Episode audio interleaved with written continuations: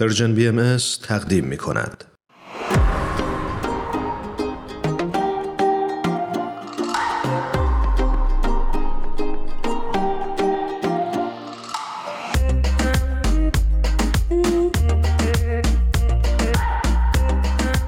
شنونده های عزیزمون، سهند جاوید عزیز رو روی خط داریم. بسیار خوشحالیم از این که در این هفته هم مهمون ما هستند. سهند جان، خوش آمد میگیم بهت. مرسی ایرانوش جان از این که دعوت کردید مجدد. منم بهت درود میگم، خیلی به برنامه خودت خوش اومدی. قربانت ایمان جان. همونطور که همه میدونید، سهند جاوید عزیز پژوهشگر حوزه علوم اجتماعی هستند و ما خیلی خوشحال هستیم از این که در خدمتشونیم. سهند جان، ما هفته گذشته در مصاحبه که با هم داشتیم در خصوص مسئله تبعیض نژادی و اقدامی که جامعه بهایی به منظور رفع این معضل انجام میده صحبت کردیم.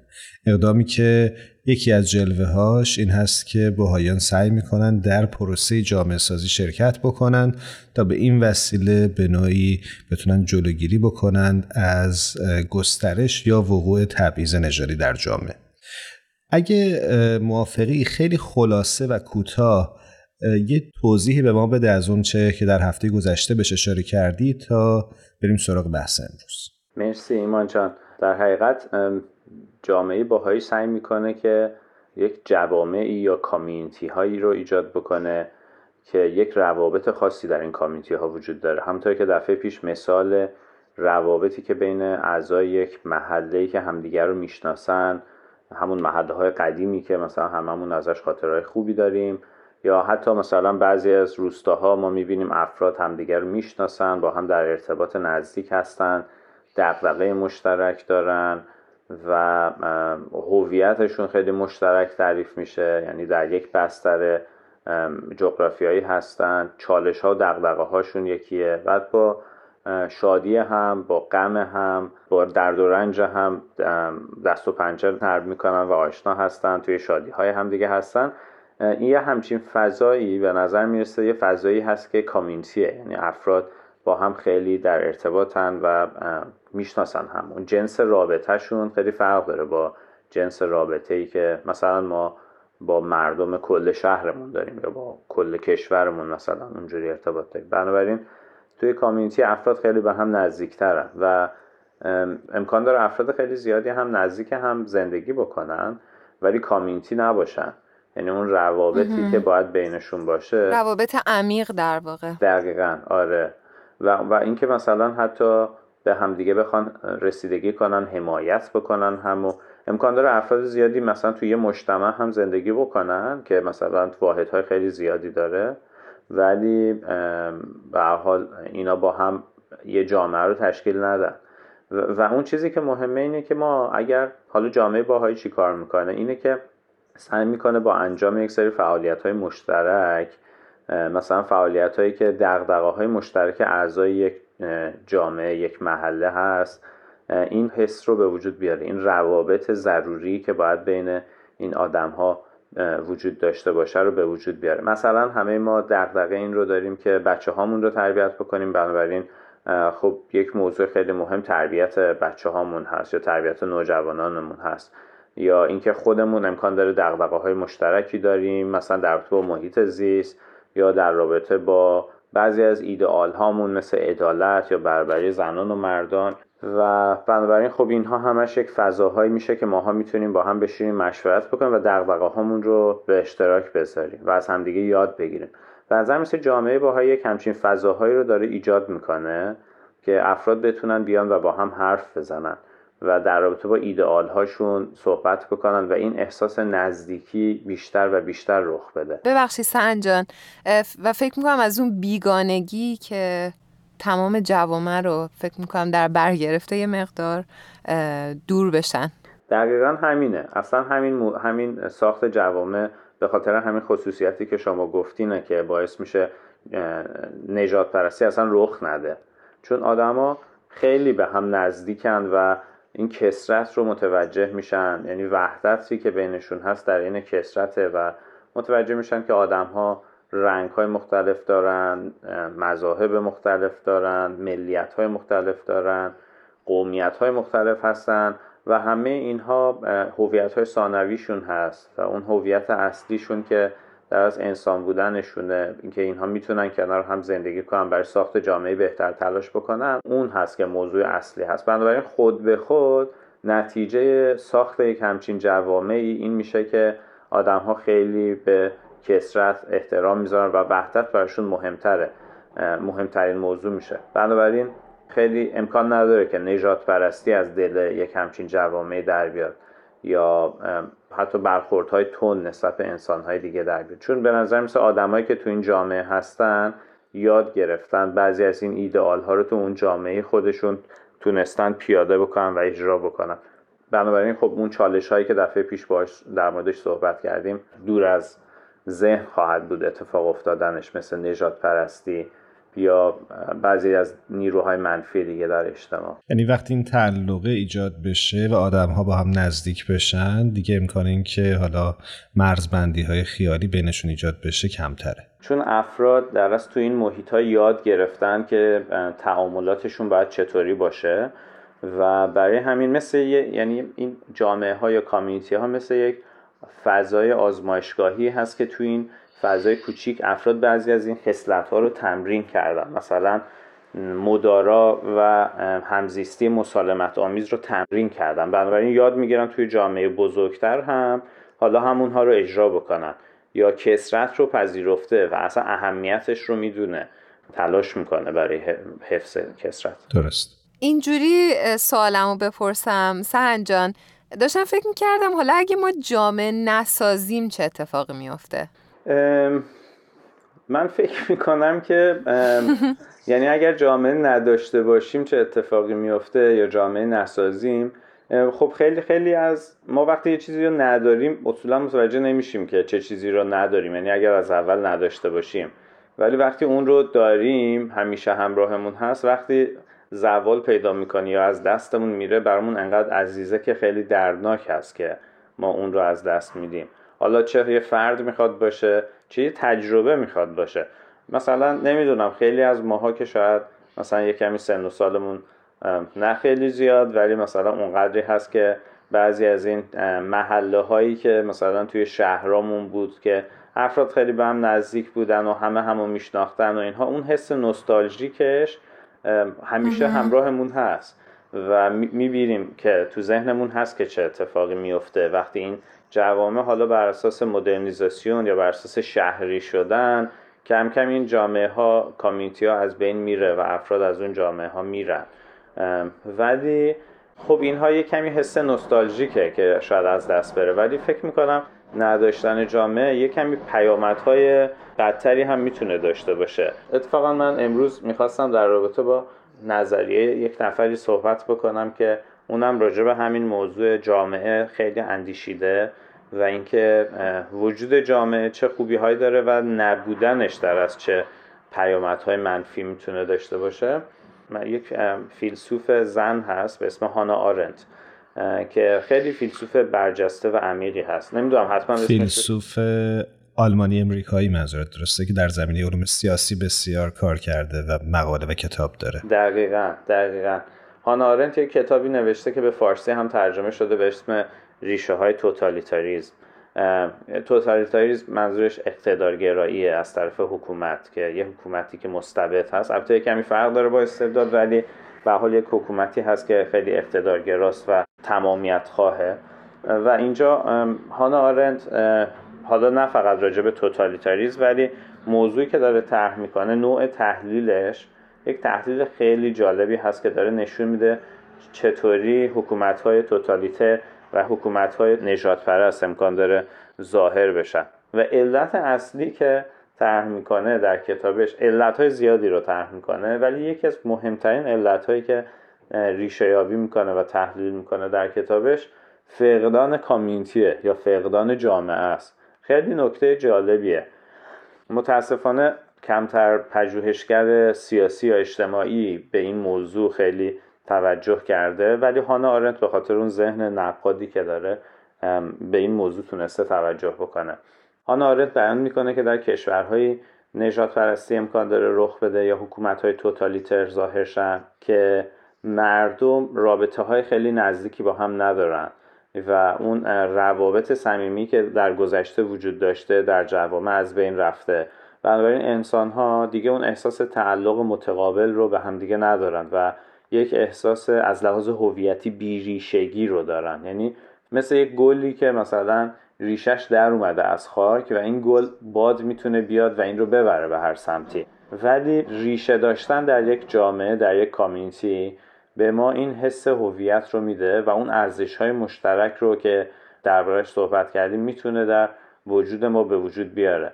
همینطور هانا آرنت اعتقاد داره که مثلا در خیلی از کشورها که نژاد پرستی رخ داد به دلیل این بود که افراد احساس بی سرزمینی میکنن، احساس تعلق نمیکنن و ما میبینیم این چقدر در نقطه مقابل این مفهوم جامعه و اون حس تعلق به جامعه هست که توی فعالیت‌های جامعه سازی جامعه باهاش سعی میکنه به وجود بیاره که جوامعی بنا بکنه که افراد نه تنها توش با همدیگه دارن زندگی میکنن، ولی افراد در این حال نه تنها نسبت به همدیگه آگاه هستن و این روابط محکمی بینشون برقراره، بلکه نسبت به محیطشون هم اینها رابطه قوی دارن، حس تعلق دارن به محیطشون و بنابراین اون محیط زیستشون هم، اون محیطی که توش زندگی میکنن، توی اون محیط هم طوری زندگی میکنن که مراقب نظافتش هستن، مراقب بهداشتش هستن و برای بهبودش تلاش میکنن، برای زیباسازیش تلاش میکنن. سنجا، اینجور که من متوجه شدم در واقع در جامعه سازی ما به نوعی در واقع داریم اون عشقمون رو میاریم دوباره به این جوامع میدیم، درسته؟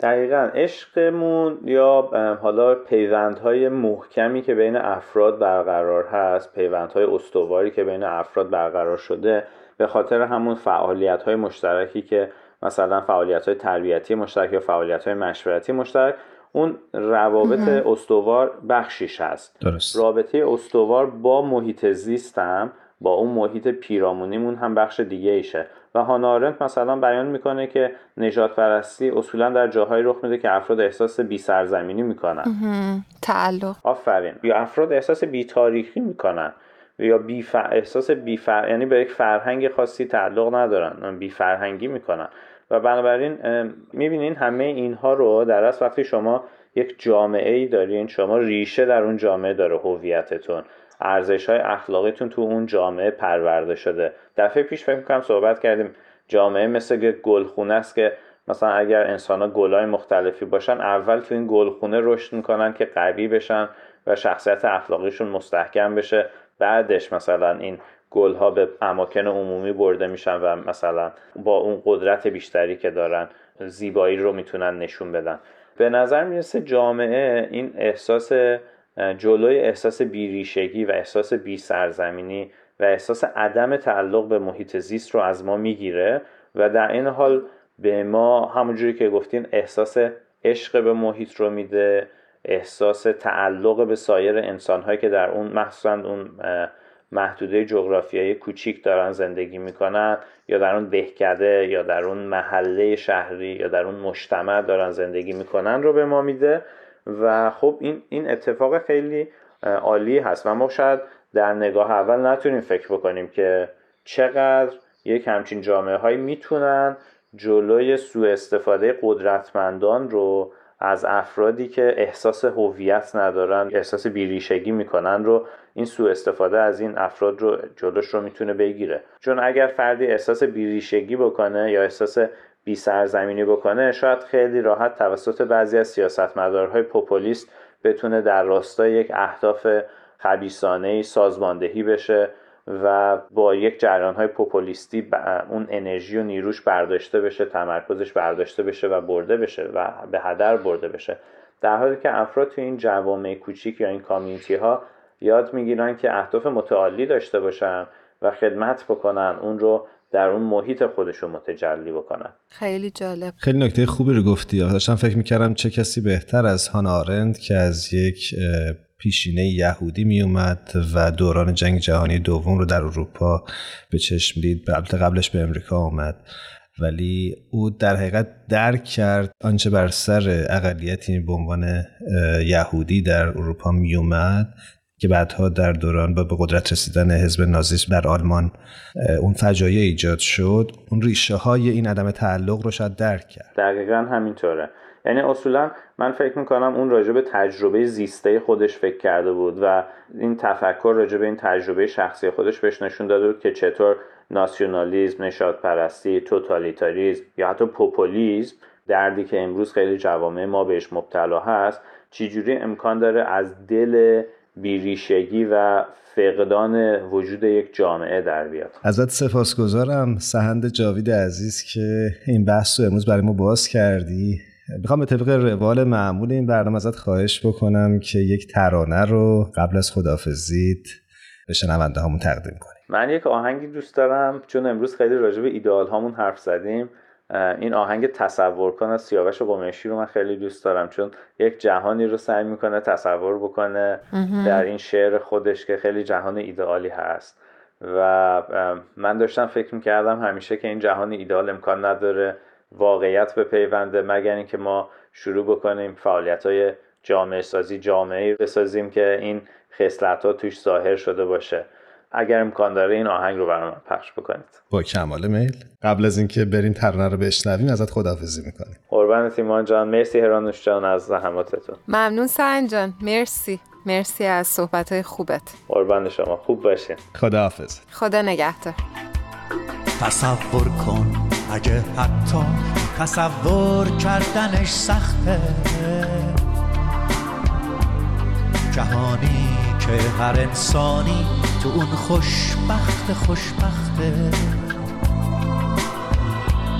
جهانی که تو اون پول و نژاد و قدرت ارزش نیست، جواب همصدایی ها پلیس ضد شورش نیست، نه بمب هسته‌ای داره، نه بمب افکن، نه خمپاره، دیگه هیچ بچه‌ای پاشو روی مین جا نمیذاره، همه آزادن، همه بی دردن، تو روزنامه نمیخونی نهنگا خودکشی کردن.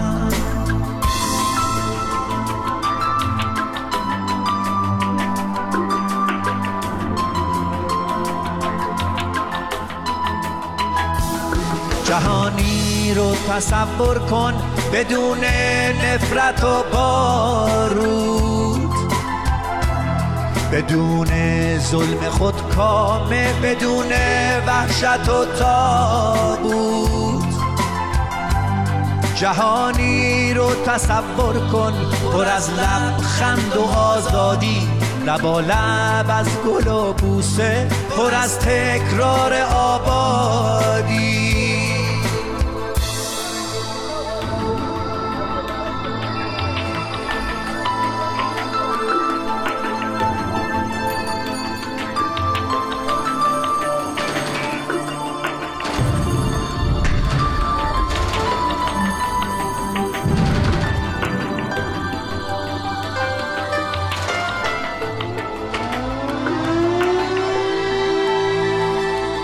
تصور کن اگه حتی تصور کردنش جرمه،